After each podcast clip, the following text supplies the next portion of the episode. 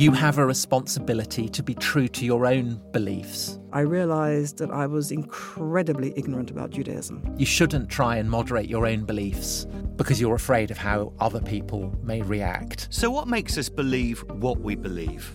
I'm Giles Fraser, and this is the question I'll be asking in Confessions. But I resolved to really study conservatives in order to help the Democrats win. In this series, I'll be talking to guests from politics, the media, the arts and science, all about their lives, careers, and underlying beliefs. My commitment, mainly because I was an educator, was to reanimate the public square. From the influences on them growing up. Well, my first ambition was to be a doctor because I thought by being a doctor I could get my mother back her legs. And I could acknowledge in my uh, philosophical work my debt and my love for my parents. To the things that have made an impact on them throughout their lives. And since writing the book, I feel more Jewish. But I do fear that young people are being overly mollycoddled and not allowed to develop their individual resilience. Above all, it's a podcast about how what we believe makes us who we are.